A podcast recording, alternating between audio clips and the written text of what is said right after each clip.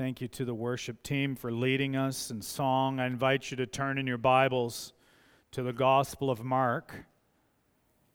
Mark chapter 9. And I'm re- going to read verses 9 through 29. I'm not going to read the rest of the chapter like I'd intended in your bulletin. We're going to spare you and save that for another sermon. Mark chapter 9, beginning in verse 9 down through verse 29. This is where the power is that we just sang about. The power is here because this is the Word of God. Mark 9, verse 9. As they were coming down the mountain, he charged them to tell no one what they had seen until the Son of Man had risen from the dead. So they kept the matter to themselves, questioning what this rising from the dead might mean. And they asked him, Why do the scribes say that first Elijah must come? And he said to them, Elijah does come first to restore all things. And how is it written of the Son of Man that he should suffer many things and be treated with contempt? But I tell you that Elijah has come, and they did to him whatever they pleased, as it is written of him. And when they came to the disciples, they saw a great crowd around them and scribes arguing with them. And immediately all the crowd, when they saw him, were greatly amazed and ran up to him and greeted him. And he asked them, What are you argu- arguing about with them? And someone from the crowd answered him, Teacher, I brought my son to you for he has a spirit that makes him mute. And whenever it seizes him, it throws him down, and he foams and grinds his teeth and becomes rigid. So I asked your disciples to cast it out, and they were not able. And he answered them, O faithless generation, how long am I to be with you? How long am I to bear with you? Bring him to me. And they brought the boy to him. And when the spirit saw him, immediately it convulsed the boy, and he fell on the ground and rolled about, foaming at the mouth. And Jesus asked his father, How long has this been happening to, to him? And he said, From childhood. And it has often cast him into fire, into, into water to destroy him. But if you can do anything, have compassion on us and help us. And Jesus said to him, If you can, all things are possible for one who believes. Immediately, the father of the child cried out and said, I believe. Help my unbelief. And when Jesus saw that a crowd came running together, he rebuked the unclean spirit, saying to it, you mute and deaf spirit, I command you, come out of him and never enter him again. And after crying out and convulsing him terribly, it came out, and the boy was like a corpse, so that most of them said, He is dead. But Jesus took him by the hand and lifted him up, and he arose. And when he had entered the house, his disciples, asked him privately, why could we not cast it out? And he said to them, This kind cannot be driven out by anything but prayer. May God add his blessing to the reading of his word. Would you pray with me now?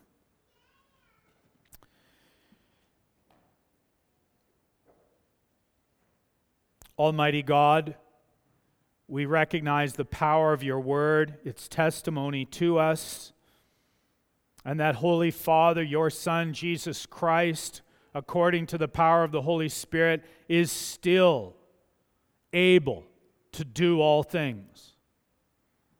And Father, we thank you for your word and that we can pray to you and we can appeal to you, and we appeal to you even now. As we have heard this word, we appeal to you to act even for our congregation. We pray for those who are sick and suffering, those who have had medical problems. We pray for Calvin Heinrichs and his recovery. We ask, Lord, that you would uh, give him much grace and healing, that you would restore him to health. We pray for his doctors, that you would give them wisdom. We pray that through that means you would be glorified. We pray as well, even as we think of Calvin and Rita and their ministry at Young's Farm and all the many volunteers that were there, we still pray that as these children that were at Young's Farm are back at their homes, we pray that they would not forget the word that they've been taught, and we pray that that word would take root and bear fruit. And we pray that we would hear reports maybe soon, in a month or two, or maybe in many years from now, we would hear reports of the fruit of that ministry of the gospel being shared with those children, and that many would be saved.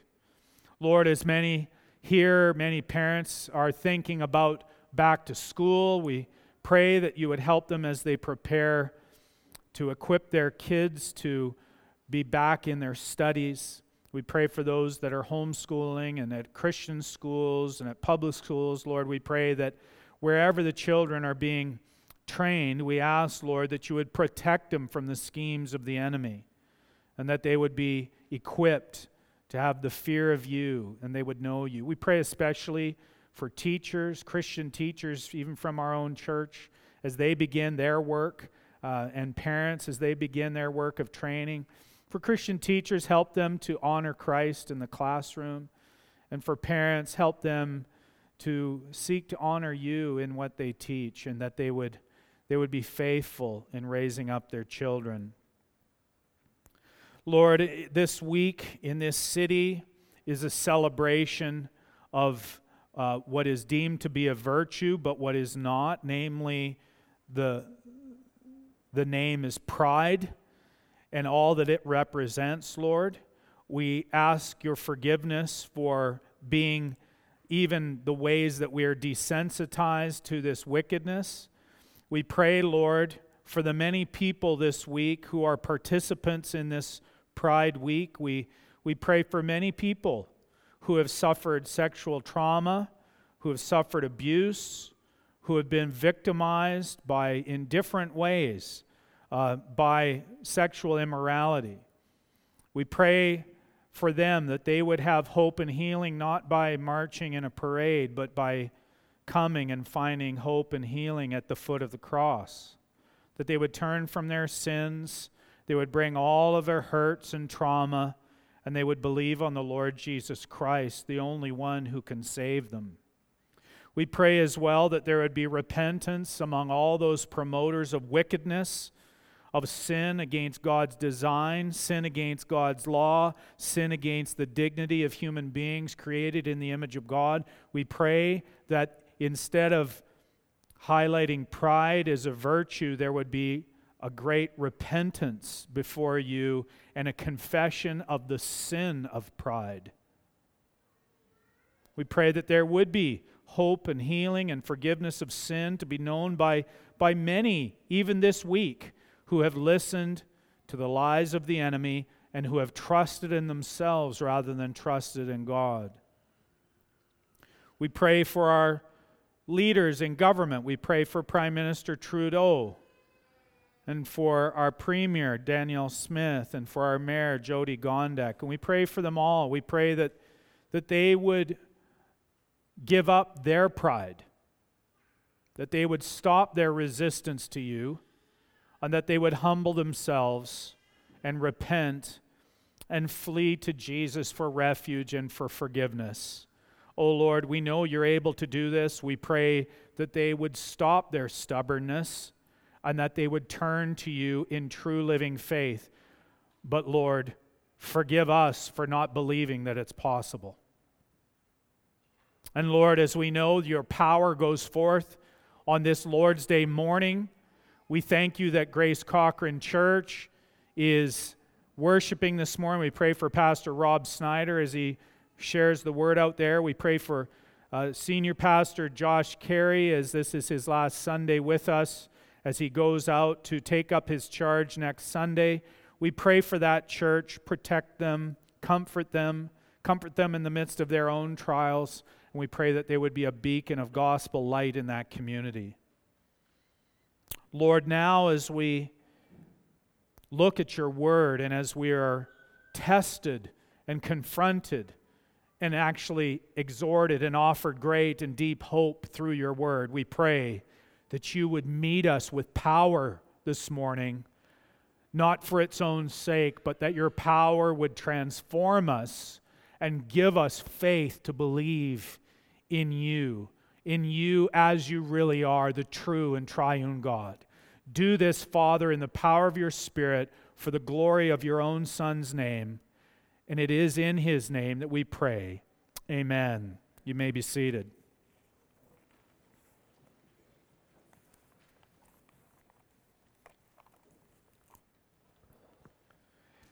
How does a generation lose faith? How, how do we go in Canada, for example? How do we go from being a generation defined by God's dominion from sea to sea, derived from Psalm 72, verse 8, to a generation that criminalizes attempts to apply God's law regarding binary sexuality and the purity of male and female sex differences. I think in Canada, this is a very relevant question. We are, I believe, a, a very faithless country. To believe in the God of the Bible is, is now out of step with our culture. We are in what the commentator Aaron Renn has called the negative world. It is a net negative to be a Christian today. And if you're confused about that, you can go over go over to the Bridgeland Community Center after church and go see what they think about you going to church here this morning. Renn made this comment. He said before 1994, society, Western society, retained a mostly positive view of Christianity.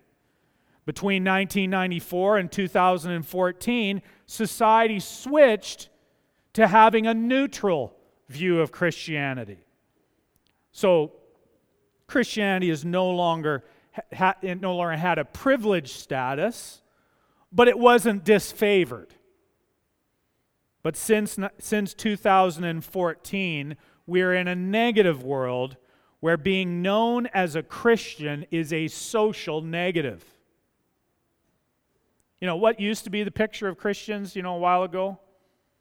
You know, it was uh, that cartoon character, you know, Ned Flanders, right? The Simpsons, you know, this goofy guy, you know, harmless, you know, object of mockery. You could, you know, poke fun at him, but not, not really a very sinister character. Positive, maybe, but at, at worst, uh, just neutral. You know, tease him. You know, if you've been called Ned Flanders, you know what I mean. I've been called Ned Flanders. But now, now you don't get Ned Flanders. Now you're called a Christian nationalist, and that being defined as both being a racist and a fascist. It's a moral evil viewed in society's eyes. It's a moral evil to be a Christian today. Now, there are a number of things in this passage that we read, a number of things going on in Mark chapter 9 that followed after the transfiguration of Jesus, where he appeared to Peter, James, and John. Uh, he appeared to them on that mountain. There's a number of things going on, and they're all going to come together as we understand that Jesus is confronting a faithless generation. So, you might not like to be characterized as faithless. Maybe you're here today, you're believing in Jesus Christ.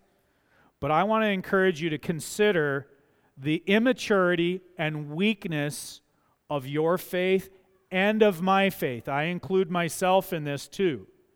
And it is in the hopes that the Lord would make us a faithful people, make us full of faith, because we are fully resting on Christ.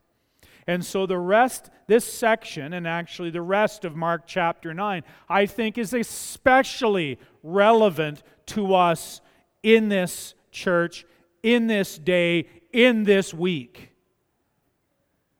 And so, my first thing I want us to see here in verses 9 through 13 is a question that I will put to us, namely, what time is it? What time is it? After the transfiguration in Mark 9, when the voice from heaven said to the leading disciples that they needed to listen to Jesus exclusively, Jesus had to explain himself further. He needed to explain how this big change was occurring. He needed his followers to be clear about what time is it. So he said in verse 12, he said, Elijah does come first to restore all things. And how is it written of the Son of Man that he should what? He should suffer many things and be treated with contempt. Well, this is, Jesus is referring, first of all, when he's talking about Elijah, he's referring to a prophecy. The prophecy was in the last prophetic book in your Bibles, in the book of Malachi, Malachi chapter 4, where it was anticipated that Elijah would come. Now, Elijah did come according to Jesus. Elijah was, he came in the guise of John the Baptist. John the Baptist had Elijah's ministry. So prophecy was being fulfilled. You know, you, still today there's all these prophetic conferences and stuff and everybody's thinking about, you know, future prophecy to be fulfilled. But a lot of us don't think about the fact that so much prophecy has been fulfilled. It has been fulfilled. And that's what Jesus is highlighting here. Prophecy has been fulfilled. It was a time of epic changes. Were the disciples catching this? Did they see that God was at work? Were they aware of the changes? Did they know what time it was? And so, then, the point of this sermon, the point of the rest of this passage, is that the disciples, the disciples themselves, along with all the other people, were actually quite weak in faith. They weren't attentive to the Lord. They weren't attentive to Him because they had their faith directed in the wrong direction, or they were misunderstanding the object of their faith, Jesus, the Son of Man. And that's why it was difficult for them to fathom the idea that Jesus would suffer, verse 12, suffer many things and be treated with contempt that didn't fit with their paradigm. It didn't fit with the way they thought the Messiah would come. And it was actually showing, though, this is a new era. This is something new and distinct. And this Son of Man will suffer. Now, I got to ask you, just by way of opening and applying as we go here, do you know what time it is? And don't tell me it's getting near lunchtime. I know that's what your stomach is saying, that clock inside your stomach. You know, uh, do, do you know what time it is? I've come to start calling this era that we're in the late Western Empire. Because we live in this empire, this global empire that is Western, dominated by the U.S. most of all. But it's in its late stages, it seems. We're, we're mimicking the Roman Empire's slow decline. And, and so that's why we can't amuse ourselves into thinking that everything's okay. I know we have all this wonderful technology and you know we're fed so well and we're entertained more than we would ever need and and yet the moral declension here is so bad it is so stark. I think we're still quite puzzled by it. And the result is, some of us, as we see this decline of this late Western Empire, we, we have despair.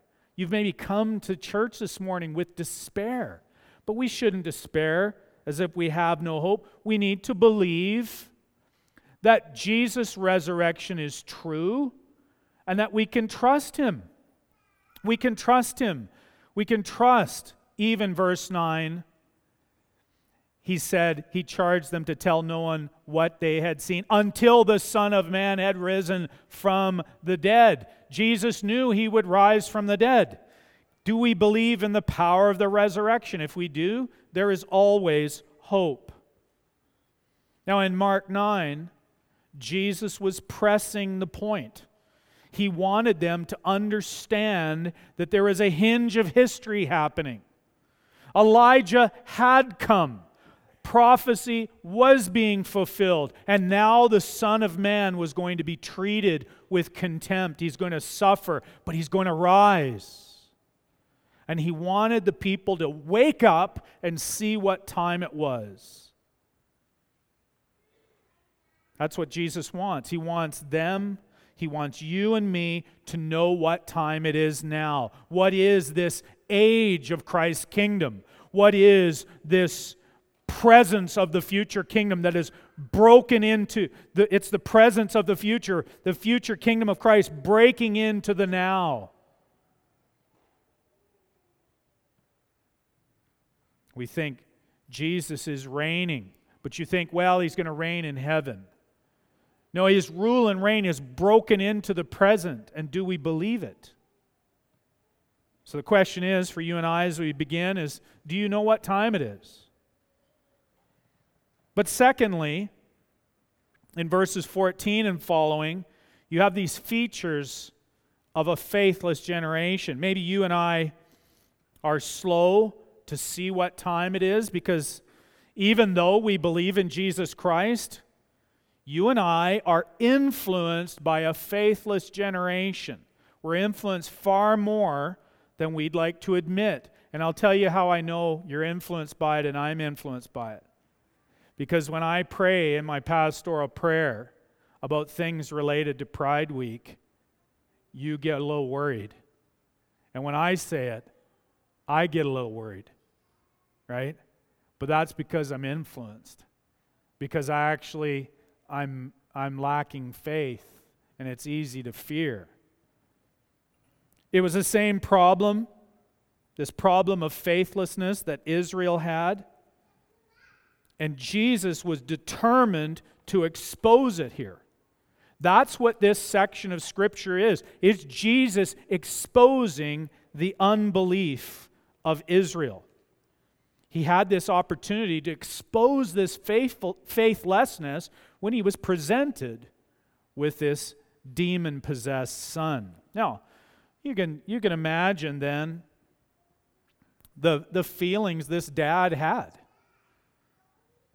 You know, he, he's concerned about his son. He's concerned and he come to the disciples to get help, but they couldn't cast out the demon. And, and it's interesting that through all of that, and we have this description of all of all of the trauma that this boy was going through. Through all of that, he finally then comes to Jesus. You know, teacher, verse 17.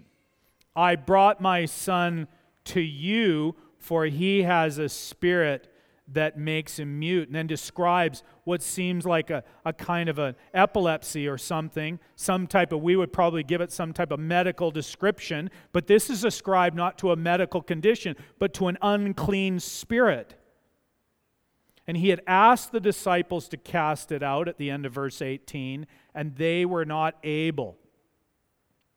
Now, here's this traumatized dad. Here's this boy that's just horribly traumatized. And how does Jesus respond?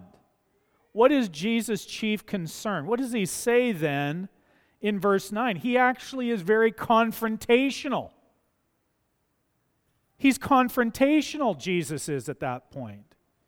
He answered them, O faithless generation, how long am I to be with you? How long am I to bear with you? Bring him to me. Now, question Was Jesus condemning the disciples or condemning the Father? Who, who's, he, who's he going at? The point is that they were not trusting in Christ exclusively. The, the Son of Man, he had shown what he can do. We've been going through the Gospel of Mark. We see he can cast out demons, he can perform powerful miracles, he can do all these things. They knew what the Son of Man could do, but they were not trusting in him fully. So the Son says, not, not the dad's son, but the Son of God, the Son of Man, he says, How long am I to bear with you? Now, if you hear that phrase, if you know the Bible, it should ring in your ears a little bit. And it's the same thing that the Son had said to rebellious Israel way back in Numbers chapter 14, verse 27, and similar passages. He said, How long shall I bear with this evil congregation which murmur against me? How long should I bear with them? You know, there's always this tension and tugging back and forth between Yahweh, the God of Israel, and Israel in their unbelief in the wilderness. And, and Jesus is saying the same thing to these Israelites here. Jesus then he proceeded to ask this question of the Father. Even as this unclean spirit is contorting this poor boy. Clearly, this unclean spirit wanted to destroy the boy. And the father said to Jesus, But if you can do anything, have compassion on us and help us. It's not overly convinced. he's, not, he's not really sure about Jesus or what Jesus can do or whether Jesus is willing. He's not sure at all. And that's actually the climax of the episode. It's the if. It's the if. Do you see it there? It's the if. If you can. If you can do anything. He says, verse 22 if you can do anything.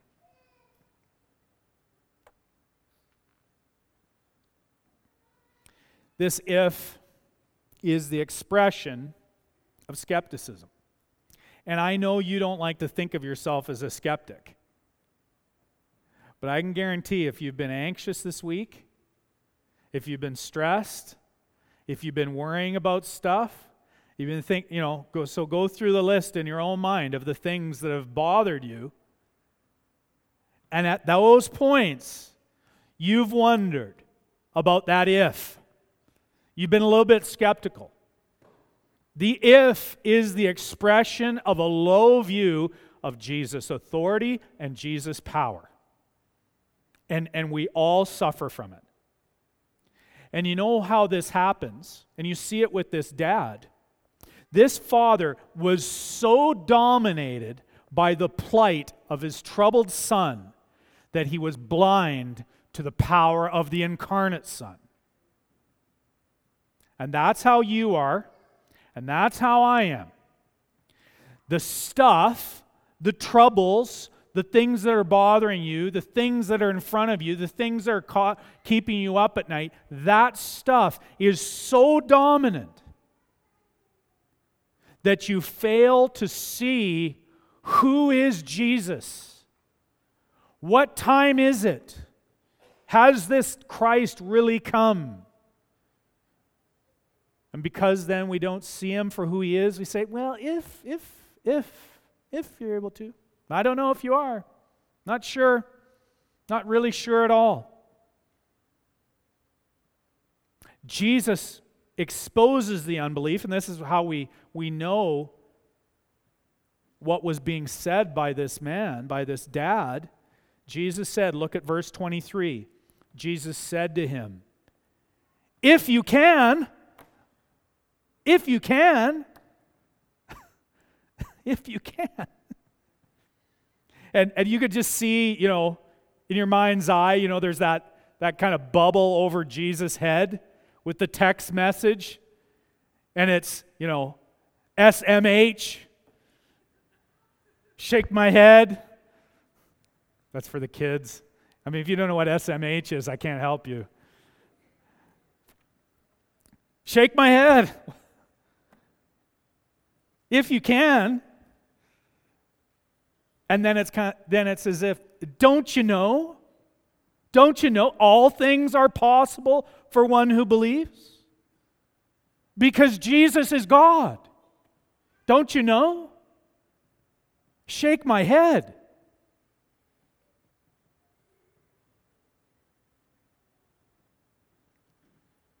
This is the very point he was making. How long? How long am I to bear with you? How long am I to be with you? Don't you get it yet?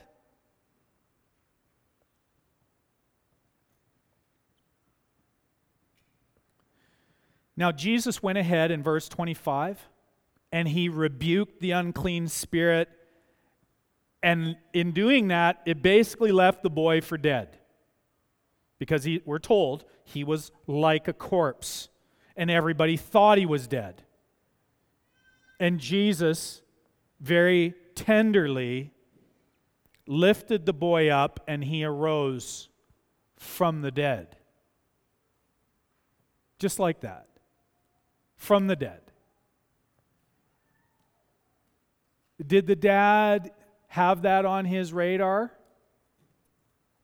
He's looking for some type of solution so that his son would merely stop being, you know, stop throwing himself into the fire. Or just stop being, maybe, maybe be able to utter a few words. He's got such low sights of hope for his son. Can't imagine all the possibilities of all that God could do. All things are possible for him who believes. It's not a health and wealth statement, it's a, it's a view of the power of God. And it's interesting. I've been thinking about this lately, and as we were singing, just the hymns had, had actually a common theme of speaking of the power of God. I think that that for us is actually where we're suffering a lot of unbelief is we just don't think God is that powerful. We think our phones are powerful. We think the World Economic Forum is powerful. We think, you know, everybody else and everything else and all the structures are powerful. But we actually don't think God's very powerful. We don't think God's able to turn this thing on a dime. We don't we actually don't believe it. And I know, I know you suffer from the unbelief because I suffer from it too. We've got such low views of God. The disciples couldn't figure it out. The disciples had that temporary power, but they still hadn't been given the Holy Spirit without measure at Pentecost in that distinctive way. And they were still, you know, they're casting demons out in Jesus' name, but, but they still maybe didn't really understand that it's not about them having some healing, exercising power. It's about Jesus being God. And they're, they're still not there. And what, even though the disciples couldn't figure it out, Jesus clarified that focused faith in him was required. In other words, Jesus said, This kind cannot be driven out by anything but prayer. And that right there, and you know, and I know, our prayerlessness indicates our lack of faith. It's, it's, just, a, it's, a, it's just the barometer. And it's not saying, oh, well, grit your teeth and pray more.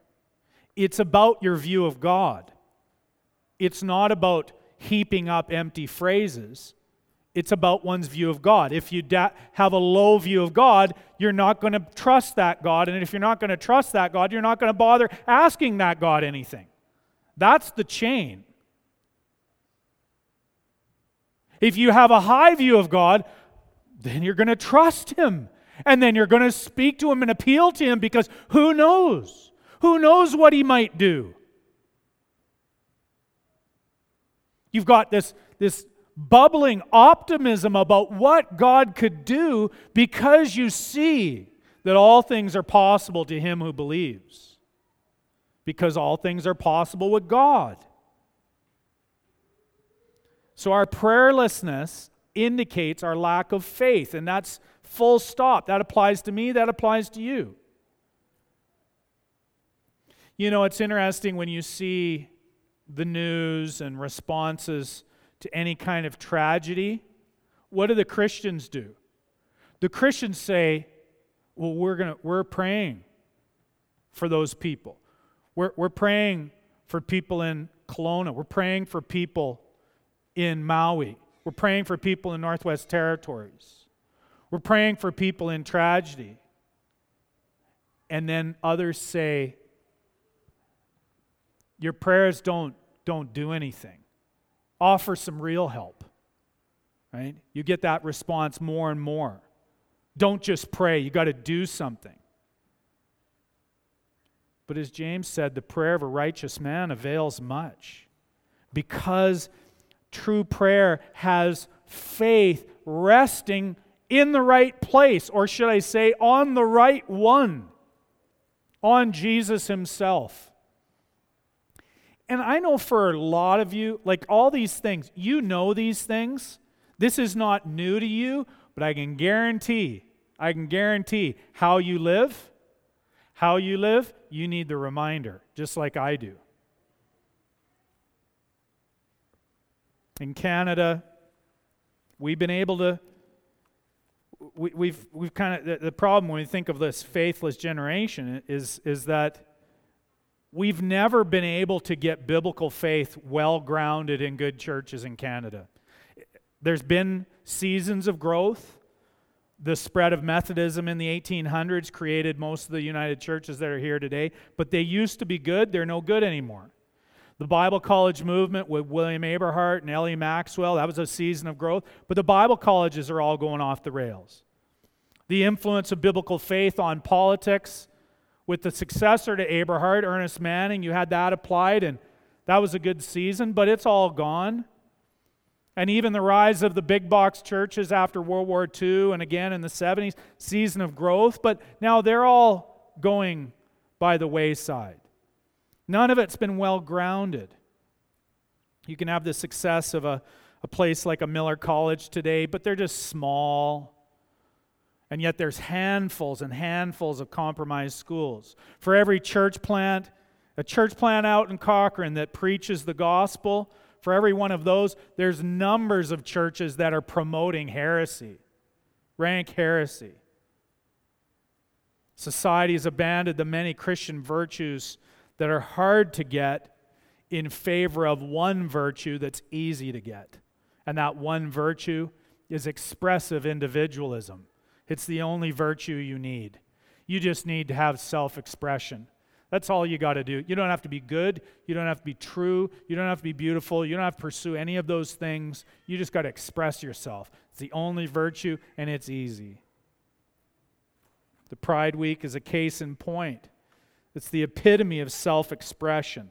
It's an easy virtue in our society, and that's why our society supports it. And the only heresy, of course, is to deny yourself or to say that God condemns your self expression. But I'm going to tell you, politics isn't going to solve this faithless generation. We can pray for political change. It's a spiritual problem. And I will just say this before I move on to my third point. How can the unclean spirit in this society, how can it be driven out? Jesus' answer from this passage is this kind cannot be driven out by anything but prayer. And I just don't even know if you believe that or if I believe that. Because we think we're looking for some other solution. But this kind cannot be driven out by anything but prayer.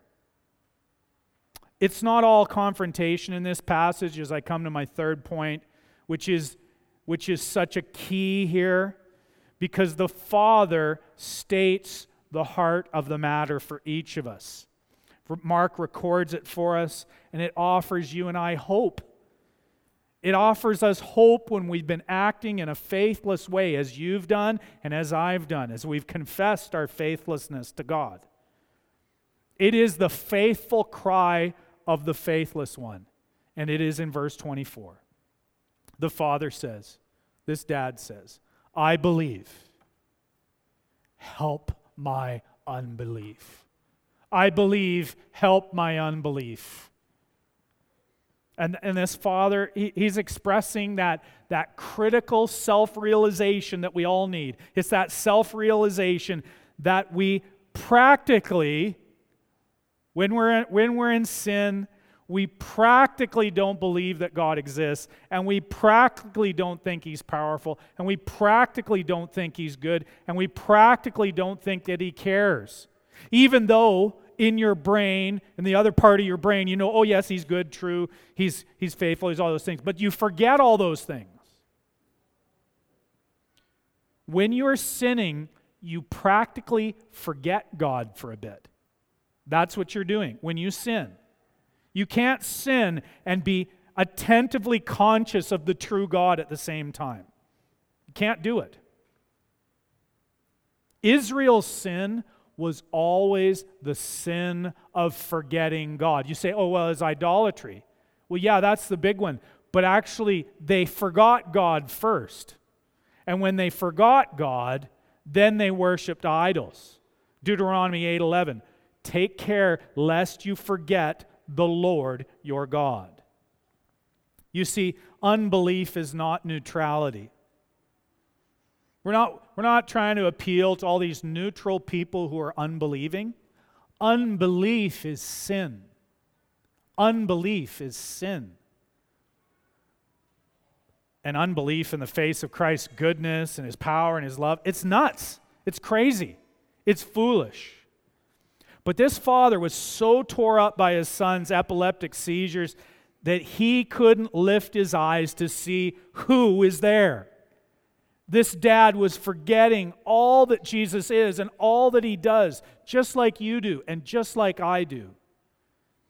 But this dad, he admits it. He admits it. And he looks to Jesus, anyways, and he says, I believe, help my unbelief.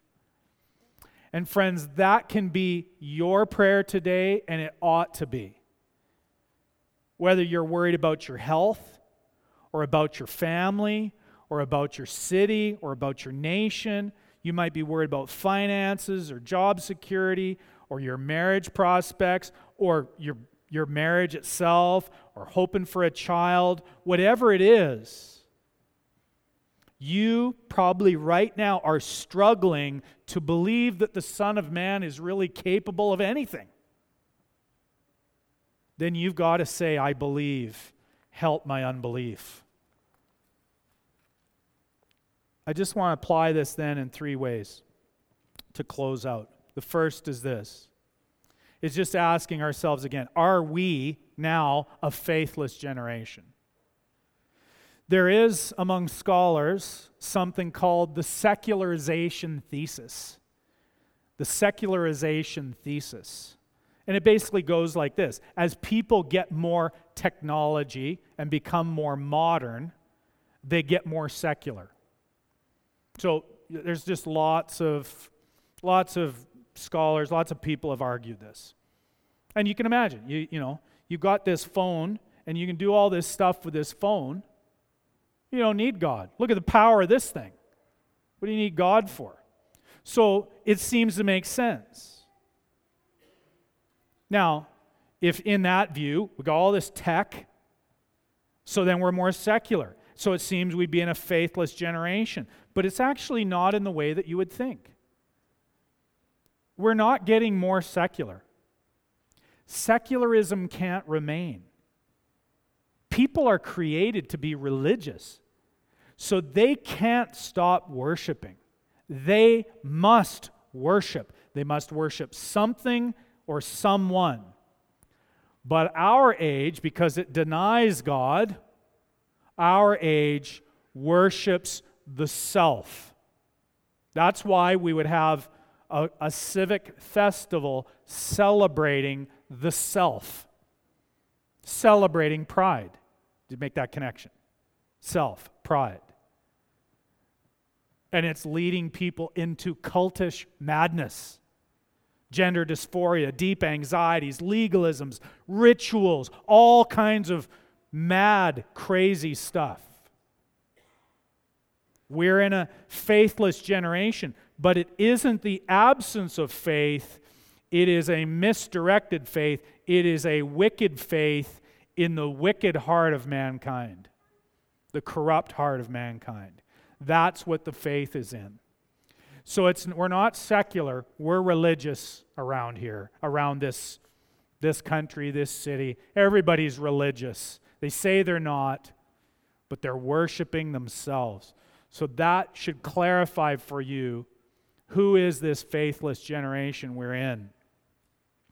That's the first thing to recognize. Secondly, the church today is not a spiritually strong generation.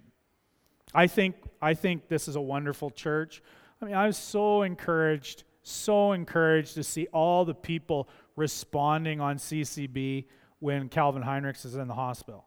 Like, just it's a small thing, but there's just tons of examples of that kind of stuff. Just people care, they're interested, they're looking out for each other. Like, that's, that's so amazing. And yet, and yet, I, as good as this church is, I think we're all not as spiritually strong as we think we are.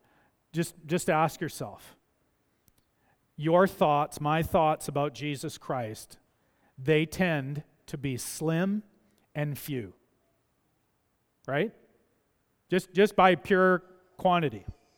They're, they're slim, they're not that deep, and there's not that many of them. There's lots of thoughts about everything else.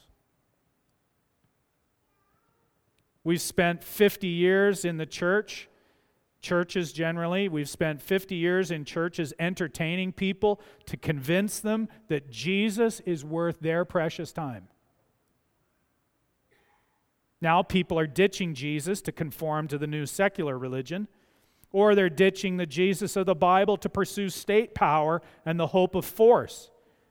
But we really need uh, to renew our understanding of Jesus, the Son of Man, who can rebuke the unclean spirit of this generation and cast it out. He can do it in a moment. And so we have to admit that we're not a spiritually strong generation. But third, to reiterate the point, we confess, we believe, Lord, help our unbelief. We're not without hope. We're not without hope. Don't be discouraged. There are so many discouraging things out there, but Christ is not one of them. You ought not to be disappointed with God. Do not be disappointed with Him. Don't be discouraged by God. He is not discouraging. So long as Christ is Lord, we can have hope. You can have hope for your loved ones. You can have hope for your own life. You can have hope for this city, this nation. You can have hope because Christ is risen from the dead. We all struggle. We all are anxious in various ways. We all panic. We all get tired of trusting. And we start looking for cheap substitutes. So we just have to simply confess we believe help our unbelief. And just think about it, friends. Have you been honest with God lately? Have you been honest with God? If you haven't, and if you weren't honest in the liturgy as we try to be honest with God before every every sermon, every service, then you need to confess your unbelief to God and ask him to grant you the gift of faith that you would believe. I believe, Lord. Help my unbelief. Let's pray together. Heavenly Father, I ask that you would change our perspective on what's going on at this time, and that we would have a renewed hope in your capacity to change things for your glory in your time, in your way. Help us to believe in you. For we pray this in Jesus' name. Amen. I ask you to stand as we respond in worship in true hope of the true God. Please rise. As we consider finishing that race in true faith, Jesus gives us these words in Revelation 21 saying, It is done. I am the Alpha and the Omega, the beginning and the end. To the thirsty, I will give from the spring of the water of life without payment. The one who conquers will have this heritage, and I will be his God, and he will be my son. But as for the cowardly, the faithless, the detestable, as for murderers, the sexually immoral, sorcerers, idolaters, and all liars, their portion will be in the lake that burns with fire and sulfur, which is the second death. Friends, we go forward in faith, faith in the true and living God. I pray that you would be believing in Him today. Go in peace. You're dismissed.